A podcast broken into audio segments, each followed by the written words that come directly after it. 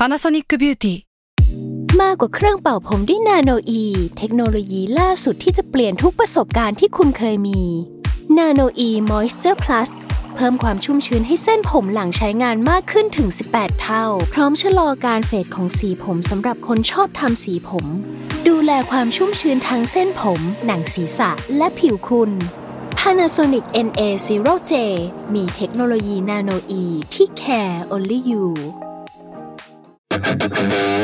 s a l m o n PODCAST มัน สด อร่อย ทฤษฎีสมคบคิดเรื่องลึกลับ สัตว์ประหลาด ฆาตกรรม ความลี้ลับที่หาสาเหตุไม่ได้ เรื่องเล่าจากเคสจริงที่น่ากลัวกว่า fiction สวัสดีครับ ผมยชญ์ บรรพพงศ์ผมธัญวัฒน์อิพภูดม นี่คือรายการ Untitled Case ครับ สวัสดีครับ ก็เมื่อกี้เรื่อง ขนมปังปะใช่ อันนี้เนี่ยก็จะเรื่องขนมปังเหมือนกันจริงปะอ่ไม่ใช่ไม่จริงผมอ้าวอะไรวะ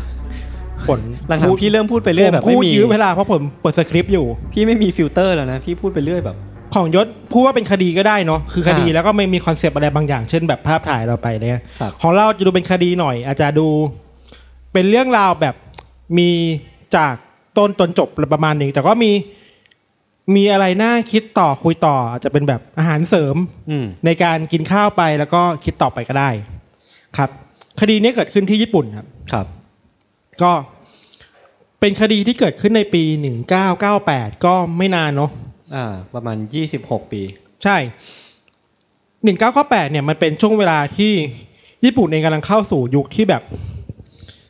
กำลังฟื้นตัวจากเศรษฐกิจประมาณหนึ่งอ่าอะไรประมาณเนอะ ชาวบ้านก็เริ่มกลับมามีความคึกคักอะไรมากขึ้นเนี่ยครับ เกิดขึ้นในปี 98 ครับกรกฎาคมปี 98 เอ่อในเดือนกรกฎาคมเนี่ยถ้าใครเคยไปญี่ปุ่นก็จะรู้ว่าเฮ้ยมันร้อนมากเนร้ออะนร้อนอากาศร้อน summer ญี่ปุ่นคือร้อนแบบแห้งแล้งไม่มีลมอะไรเงี้ยครับอืมสิ่งที่คนญี่ปุ่นชอบทำกันในช่วงหน้าร้อนก็คือ มีเทศกาล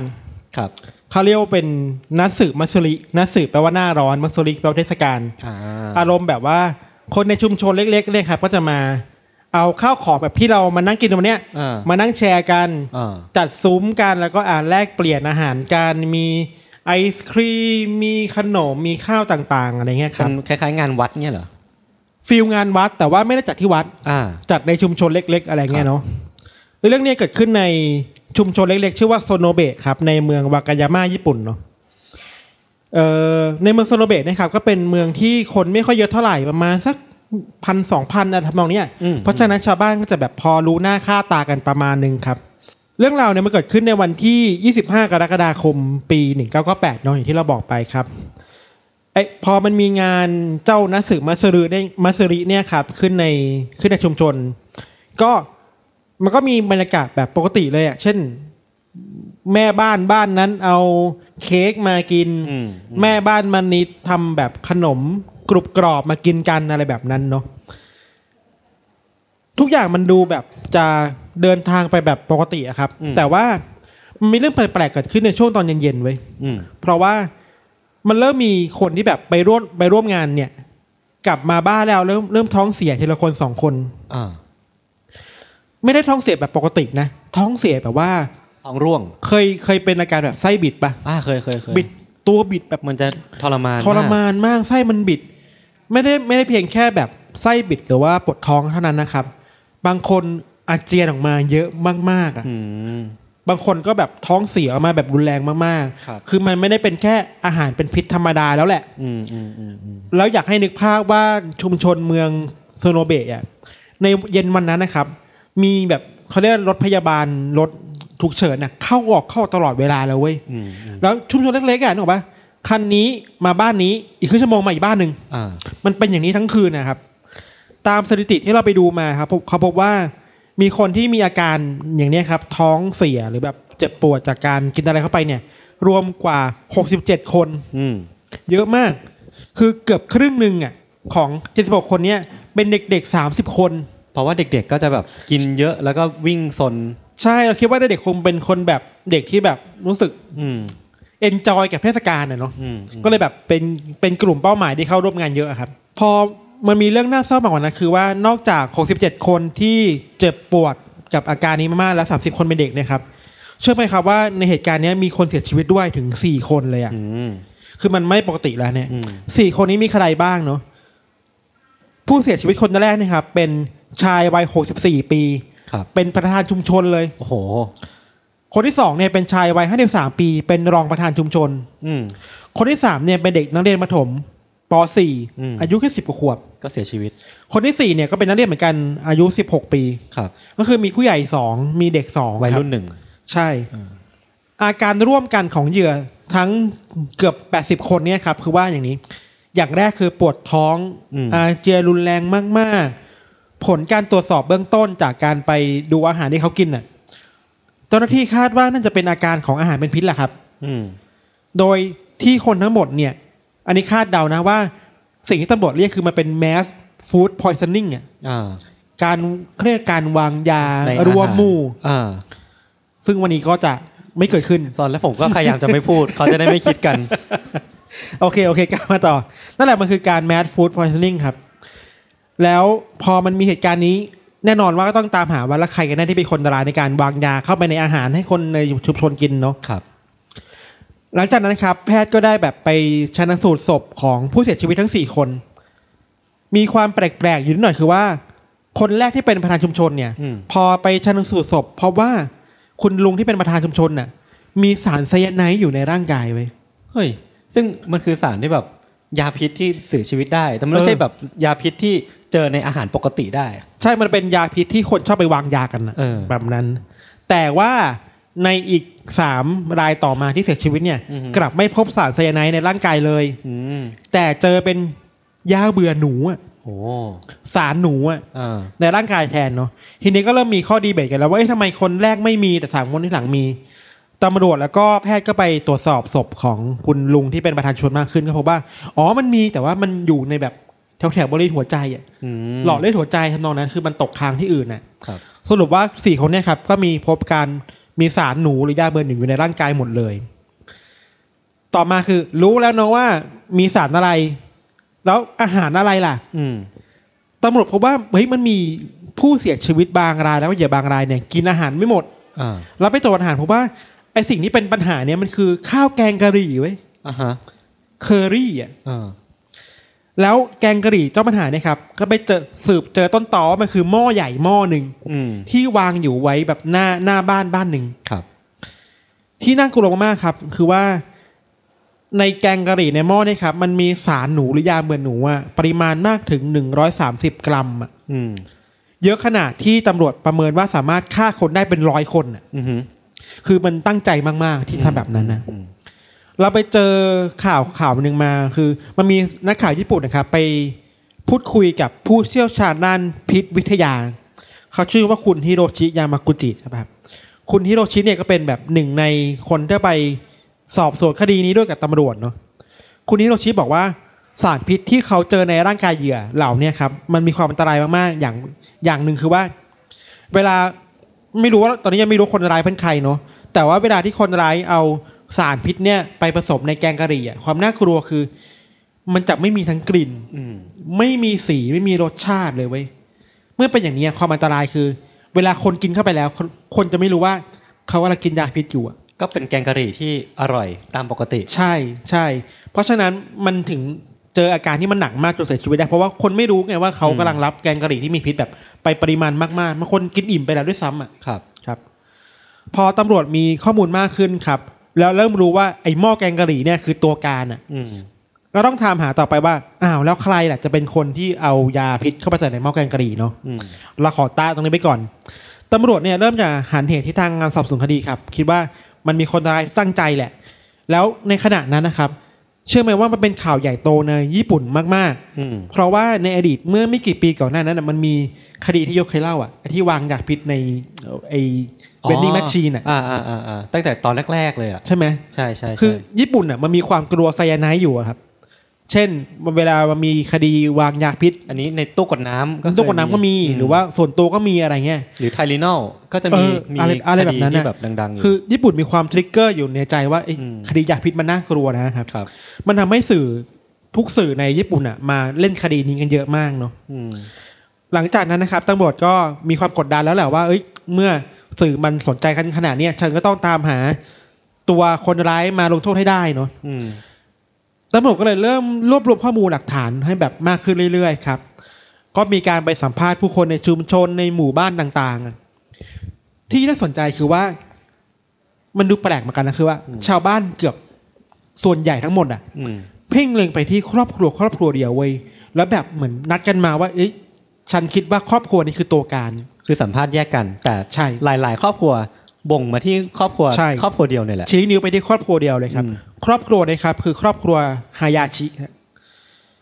ครอบครัวฮายาชินะครับ เป็นครอบครัวที่เพิ่งมาอยู่ในชุมชนที่เนี่ยได้ไม่นานมากไม่กี่ปีเท่านั้นเอง เป็นหน้าใหม่ของชุมชนเนาะครับ ครอบครัวนี้ประกอบด้วยแม่บ้านชื่อว่าคุณมาซุมิ อืม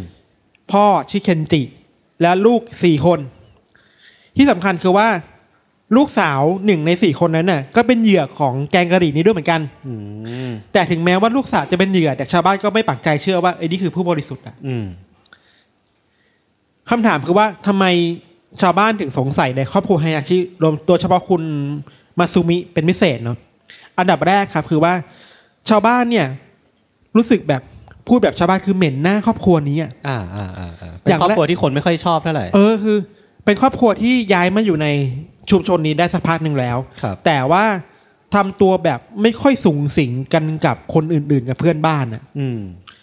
คุณมาซุมิหรือเคนจิก็เก็บตัวทำตัวลึกลับไม่เป็นมิตรเนาะที่ผ่านมาครับ ครอบครัวฮายาชิก็ตกเป็นเรื่องเมาส์มอยในชุมชนตลอดเว้ย อืม เช่น มาเริ่มต้นจากเรื่องเล็กๆเช่น มาซุมิเนี่ยถูกชาวบ้านนินทาว่าไม่เอาขยะไปทิ้งในที่ที่ถูกต้อง อืม เริ่มจากแค่เนี้ยอืมเอ้ย ฉันคิดว่าเขาไม่น่าเป็นคนดีนะ เพราะเขาทิ้งขยะผิดที่อืมอะไรแบบนั้น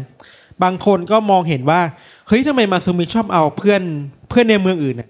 มาเล่นพนันที่บ้านวะอ่าแต่เราก็ไม่รู้ว่ารู้ได้ไงว่าเล่นพนัน เออหรือแค่เอาเพื่อนมาที่บ้านแล้วก็เออมีขี้ปากไปก็ว่าคิดมีที่ปากในเออชุมชนไปแล้ว หรือบางคนนะครับ ชาวบ้านก็นินทามาซูมิว่า เนี่ย คือเราลืมบอกไปว่ามาซูมิเนี่ยทำงานเป็นแม่บ้านเนาะอีกขณะอีกอีกขาหนึ่งก็ทำงานเป็นคนขายประกัน อืม ส่วนเคนจิเนี่ยทำงานในบริษัทฉีดปลวก ครับ ชาวบ้านสงสัยว่า เฮ้ย คนที่ทำงานฉีดปลวก และคนที่อืมขายประกันเนี่ยไม่น่าจะร่ำรวยนะ อืม แต่บ้านของครอบครัวเนี้ใหญ่มากอะมีอืมรั้วใหญ่โตมากอะไรเงี้ย ครับ ก็เลยสงสัยว่าหรือคนพวกเนี้ยมันทำอะไรผิดกฎหมายหรือเปล่า ธุรกิจสีเทาหรือเปล่า เอออะไรแบบนั้นครับ ที่สำคัญครับคือว่าในวันเทศกาลที่เกิดเหตุนะครับ ไอ้เจ้าหม้องแกงกะหรี่หม้อเนี่ย มันดันตั้งอยู่ใกล้กับบ้านของครอบครัวฮายาชิพอดีเลยอะอืมคือเราไปดูข่าวที่ญี่ปุ่นเขารายงานกันน่ะ คือสมมติบ้านอยู่เนี่ยอืมหม้อแกงกะหรี่อยู่ตรงเนี้ยเดินมาอ่าไม่ถึง29ก็แบบเข้าถึงหม้อได้แล้วอะก็คือใกล้มาก ใกล้มากอืมชาวบ้านก็เลยตั้งข้อสงสัยว่า หรือว่ามันคือผลงานของครอบครัวฮายาชินะอืมที่เอาสารหนูมาใส่ในหม้อทั้งหมดเนี้ครับตำรวจก็เลยสอบสวนตามข้อมูลที่ได้จากชาวบ้านมา ยังมีอีกยศ คือดีเทลหลังจากนี้น่าสนใจมาก เพราะว่า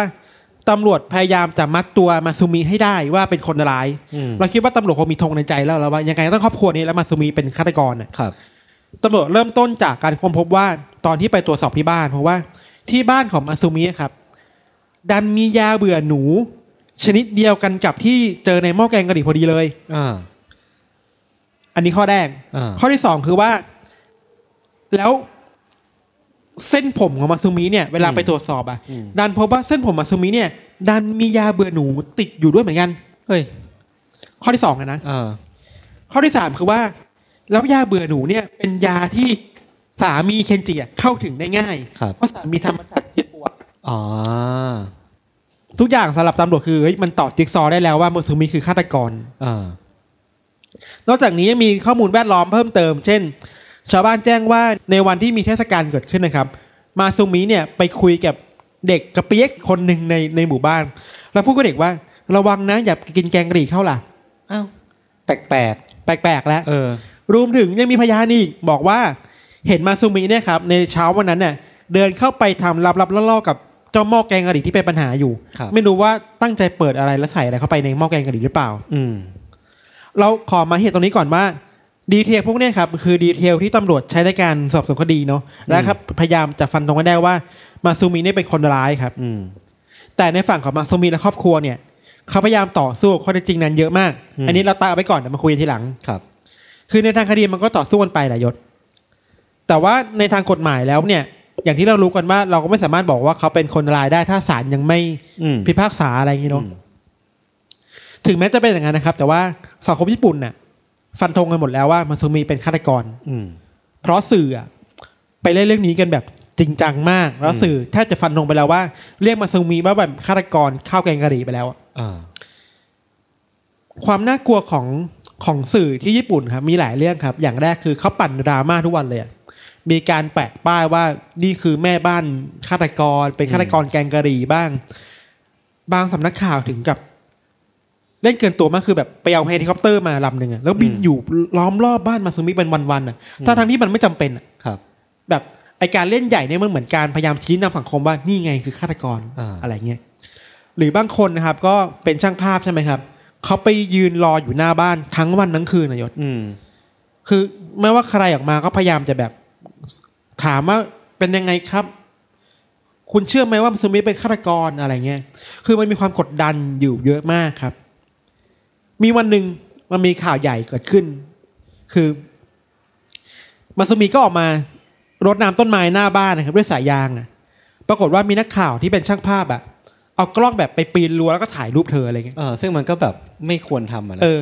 สิ่งที่มาซูมิตอบโต้คือ ก็เอาสายยางฉีดน้ำนั่นน่ะมาฉีดใส่นักข่าว เออ ทีนี้เป็นเรื่องใหญ่มากอ่าคือแบบข่าวตอนเย็นนั้นตีความมาหมดเลยว่านี่ไงคนร้ายแบบ พฤติกรรมพฤติกรรมไม่ดีอะเออออะไรเงี้ยก็ยิ่งแปะป้ายให้มาซูมิเป็นคนร้ายมากขึ้นกว่าเดิมแบบครับ ยังมีอีกเยอะคือสื่อบางบางสถานีครับ เป็นสื่อทีวีใช่ไหมครับเขาทำโมเดลแบบสามมิติอะเป็นแบบทำบ้านขึ้นมาเลยอะเราเพื่อจะบอกว่าบ้านมาซูมิอยู่ตรงนี้หม้อแกงกะหรี่อยู่ตรงนี้อืมเดินมาได้ยังไงบ้างอืมอารมณ์แบบทีวีบ้านเราอะอืมอะไรเงี้ยสุดท้ายแล้วครับตำรวจก็เอาคดีนี้ไปสอบสวนต่อเนาะแล้วก็สุดท้ายแล้วก็ พยายาม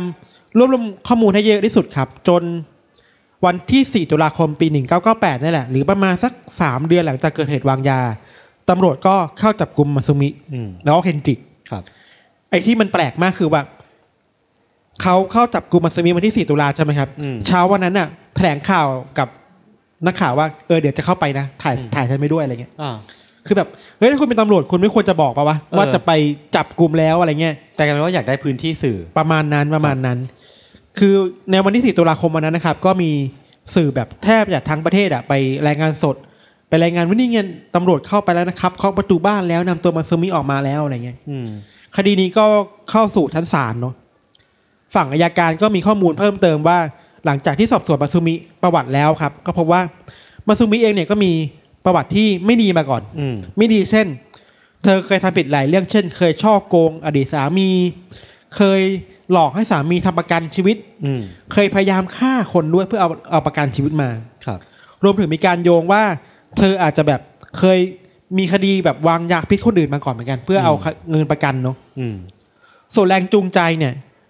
เราเล่ามาถึงนี้แล้วก็ไม่รู้ว่าแรงจูงใจคืออะไรใช่ปะอืมตำรวจหรืออายการคาดเดาว่าแรงจูงใจที่มาซุมิทำคดีนี้คือ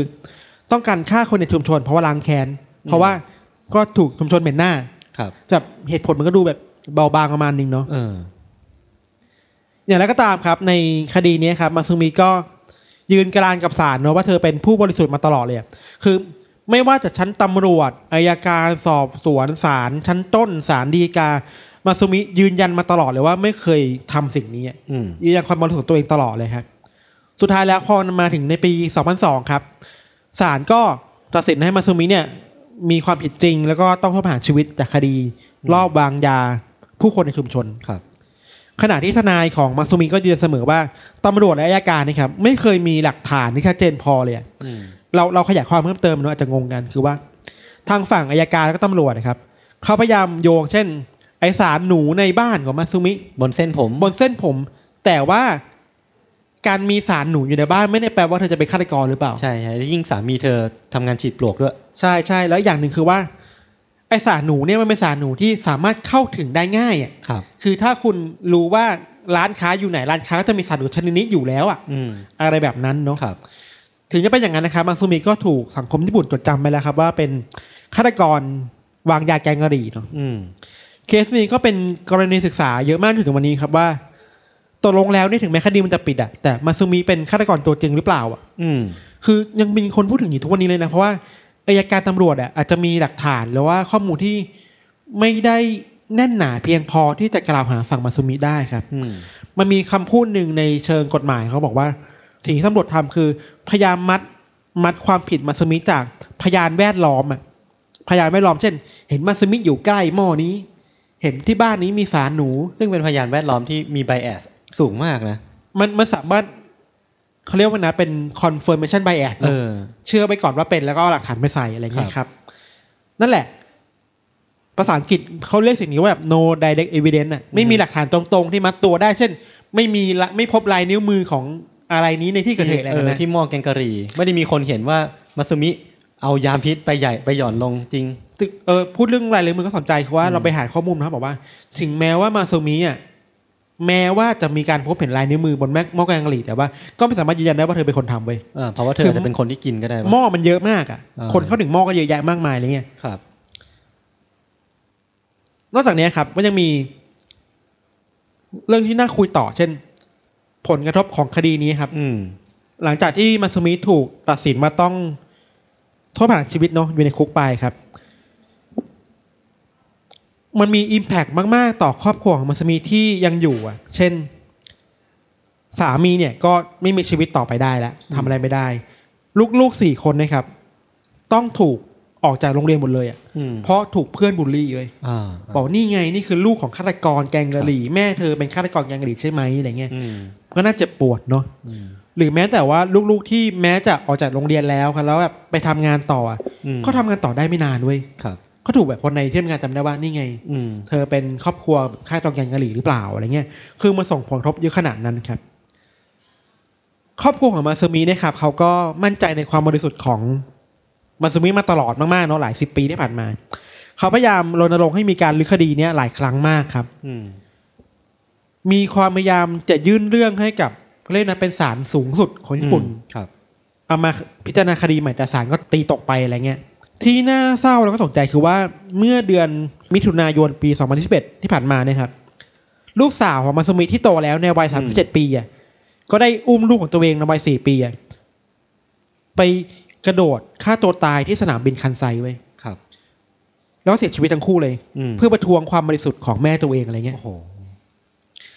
จนถึงวันเนี้ยก็เลยเป็นคดีที่ยังถกเถียงกันอยู่ว่าตกลงแล้วไอการวางยาแกงกะหรี่ในเมืองวากายามะเนี่ยอืมมาซึมิเป็นคนร้ายตัวจริงหรือเปล่าครับ แม้แต่ภรรยาของคุณที่เป็นประธานหมู่บ้านที่เสียชีวิตคนแรกไปครับอืมเธอเพิ่งออกมาให้ข่าวเมื่อไม่ไม่กี่ปีที่ผ่านมา เธอยังยอมรับเลยว่าเธอเองก็ไม่ได้เชื่อเต็มร้อยนะว่ามาซึมิเป็นคนร้ายตัวจริงอะครับคดีก็จบประมาณนี้อืมมันมีทฤษฎีอยู่หลาย ๆ อย่าง เช่น ที่สื่อญี่ปุ่นหรือคนญี่ปุ่นเขาพูดกันตอนนี้คือทำไมทุกคนถึงชี้เป้าว่ามาซึมิเป็นคนร้ายอะ อันนี้เราพูดในเชิงว่า เราเองก็ไม่รู้เนาะว่าใครมาซึมิจะเป็นคนร้ายจริงๆก็ได้ เออ แต่ทำไมถึงทุกคนชี้เป้า อย่างแรกคือว่าด้วยความที่ชุมชนมันเล็กอะครับ แล้วคนที่เข้าถึงหม้อแกงกะหรี่ได้ มีประมาณสิบกว่าคนครับ มันต้องการหาใครบางคนอะ ที่ดูเป็นผู้ต้องใส่ให้ได้มากที่สุดอะอืมเมื่อเก้าคนตกลงกันแล้วว่า พวกเราจะชี้เป้าว่าคนนี้คือคนร้ายนะอืมพวกเราจะได้รอดคดีไงอืมก็เป็นการหาแพะประมาณหนึ่งอะไรเงี้ยหรือไม่ก็แบบอาจจะแค่หมั่นหมั่นหน้าครอบครัวนี้อยู่แล้วก็แค่ใช่อยาก อยากทำอะไรให้ได้เพื่อเล่นงานครอบครัวนี้ ใช่ใช่ขณะเดียวกันนะครับ ก็มีคนตั้งข้อสังเกตว่า หรือว่าเป้าหมายของคดีนี้ตัวจริง ไม่ใช่เด็ก ๆ แต่เป็นประธานชุมชนแล้วก็รองประธานวะเป็นไม่ได้เพราะว่าเสียชีวิตทั้งคู่ ใช่แล้วเป็นคนแรกๆที่กินอ่าแล้วพยายามจะเพื่อนนะ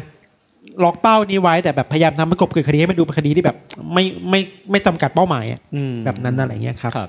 ก็เป็นคดีที่รู้สึกว่า ข้าวแกงกะหรี่ก็เป็นอาวุธหนึ่งที่ น่ากลัวนะ อืม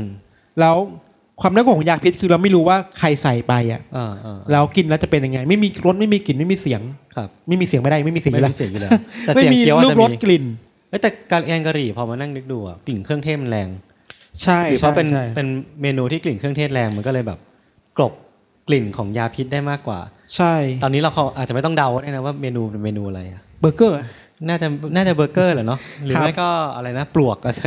อะไรล่ะใครกินบวกโอเคนั่นนั่นแหละก็คิดว่าครับเอออันนี้อยากพูดต่อถึงคดีนี้คือ มันคือปัญหาของการปัญหาของชุมชนญี่ปุ่นเล็ก ๆ อะอืมเมื่อคดีมันเกิดขึ้นแล้ว เราไม่มีข้อมูลหลักฐานเพียงพออะครับคนที่โซที่สุด หรือคนที่ถูกเป็นเป้าที่สุดคือคนที่แปลกแยกแตกต่างมาจากคนทั่วไปอะ มันคือมันคือการล่าแม่มดในรูปแบบหนึงเหมือนกันนะเรามันไม่กล้าพูดแบบ หนักๆแบบนั้นได้เว้ยพูดเออเราเองก็ไม่แน่ใจว่าเขาเป็นหรือไม่เป็นฆาตกรตัวก็จจริริงงอะแต่แค่คิดว่าสภาพแวดล้อมมันทำให้คนคนหนึ่งมันถูกเปรียบได้ง่ายอืมแล้วก็สื่อญี่ปุ่นก็เล่นเกินไปหน่อยครับการตัดสินไปแล้วก่อนที่ศาลจะพิพากษาได้วยซ้ำว่าคือเขาเป็นคนร้ายอะไรเงี้ยอืมก็เป็นการชี้นำสังคมมันทำให้ศาลเองก็กดดันด้วยครับ ประมาณนั้นครับครับก็เป็นจริงคดีที่น่าสนใจดี มีอีกทฤษฎีหนึ่งคือผมมาคิดว่า ถ้าเป็นไปได้มันอาจจะเป็นการแบบ สร้างคดีขึ้นมาหลอกๆ เพื่อเออโบยความผิดให้กับมาซึมิและครอบครัวก็เป็นไปได้นะ ใช่ใช่ใช่อืมใช่คือก็มีคนพูดถึงเหมือนกันนะว่าครับคนร้ายตัวจริงอาจจะไม่ใช่คนในชุมชนเลยก็ได้อะเออมันคือใครไม่รู้อะ แล้วในชุมชนนั้นมันไม่มีกล้องวงจรปิดไงอืมที่มันจะมาเก็บภาพได้ว่าใครกันแน่ที่มายุ่งกับหม้อครับแกงกะหรี่หม้อนั้นนะครับอือฮึแล้วก็ถึงแม้ว่าจะเป็นคนร้ายที่ไม่รู้ว่าใครอะอืมก็ตามจับไม่ได้อยู่ดี ใช่ใช่ใช่เพราะ สปอตไลท์ที่สังคมมันมีอะมันมันพุ่งเป้าที่มาซูมิและครอบครัวนี้ไปแล้วอะครับ อะไรแบบนั้นครับผม ก็เป็นคดีที่นั่นแหละ เห็นเอฟเฟกต์หลายๆอย่างของสื่อของอืมของอาหารที่น่ากลัวอืมประมาณนั้นยศ ครับผมครับ ดีครับ มีใครจะเลือกแกงกะหรี่เป็นเมนูสุดท้ายของชีวิตไหมครับเมื่อกี้ที่เราคุยกันเอาสองเรื่องมาลุยกัน ไม่มี มีใครชอบกินแกงกะหรี่บ้างครับอะผมผมชอบมาก ทางนี้มีไหมครับอ่าชอบอ่าอะไรนะครับเพิ่งกินเมื่อวาน ตอนนี้มีอาการแบบ ผมขออนุญาตให้ลุกมาต่อยหน้าพี่ทันได้ไหม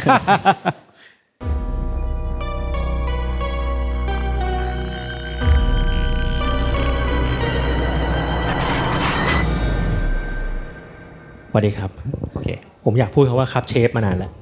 สุดยอด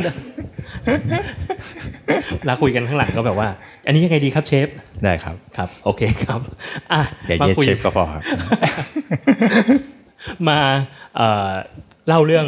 ของเอ็นเมนูนี้กันดีกว่า คือได้ด้วยความที่อืมเรื่องมันก็เป็นเรื่องของแกงกะหรี่ใช่ใช่ตอนแรกก็หวั่นๆอยู่เหมือนกันว่า เอ๊ะเชฟจะทำแกงกะหรี่ไหมก็ทำจริง ใช่ใช่ผมว่ามันก็มันก็เป็นภาวะที่เซ็กซี่ดีนะครับแบบว่าอืมคุณฟังเรื่องคนหนึ่งที่แบบ ตายเพราะอาหารชนิดหนึ่งแล้วอยู่ดีอาหารชนิดนั้นมาอยู่ข้างหน้าคุณในอีกสิบนาทีถัดมาอะไรเงี้ยเออจริงๆผมแอบใส่ยาพิษลงไปนิดนึงเฮ้ย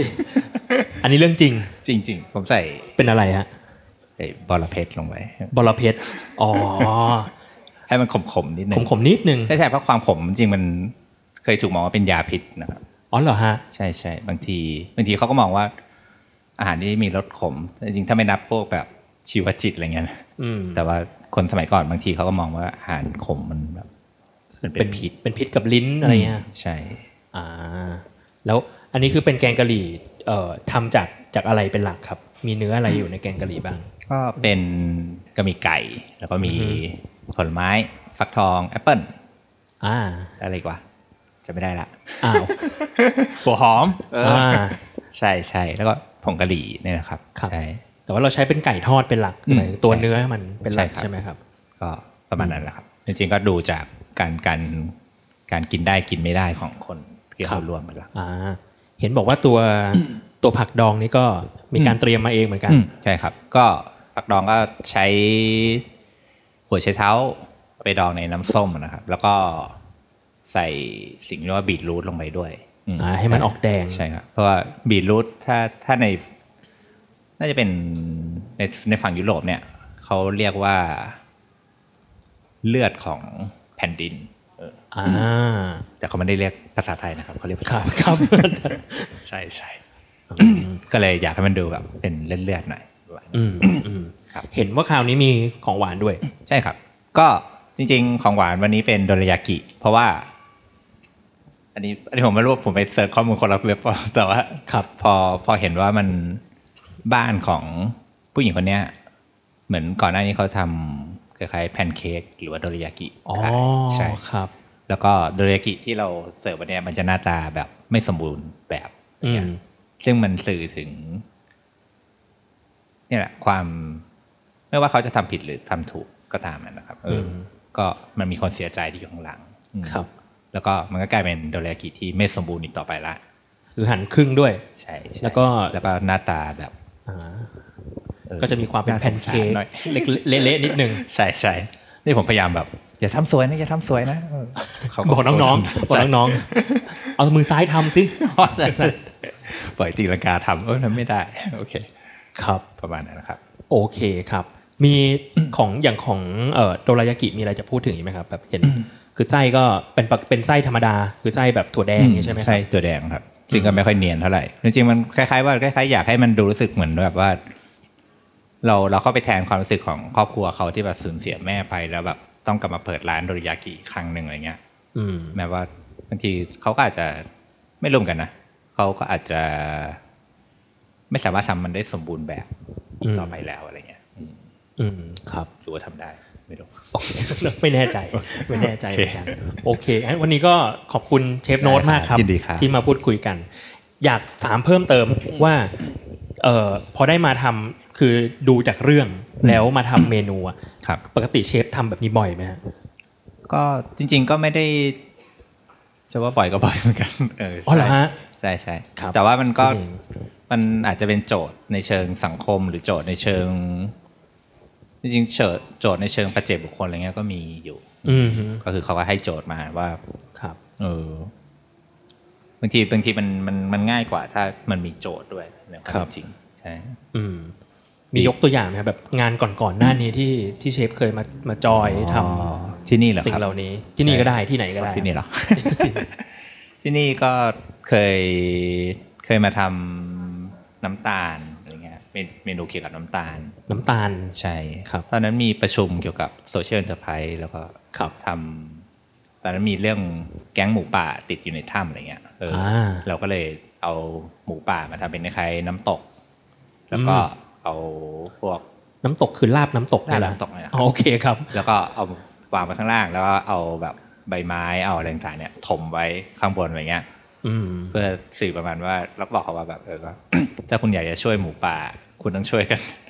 แหวกแหวกถ้ำออกเข้ามาไปอ๋อเอออะไรเงี้ยครับอืมก็สนุกดีแต่จริงๆมันก็เป็นอะไรคอนเซ็ปต์ไม่ไม่ได้ยุ่งยากมากเหมือนเป็น conceptual food ประมาณนั้นประมาณนั้นครับแต่แต่ก็พอทานได้อยู่ โอเคครับโอเค อร่อยครับ อร่อยครับ อิ่มกันไหมครับ คือผมเนี่ย อิ่มตั้งแต่เมนูแรกแล้วครับ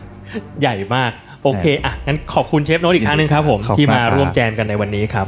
ขอบคุณครับ ขอบคุณครับ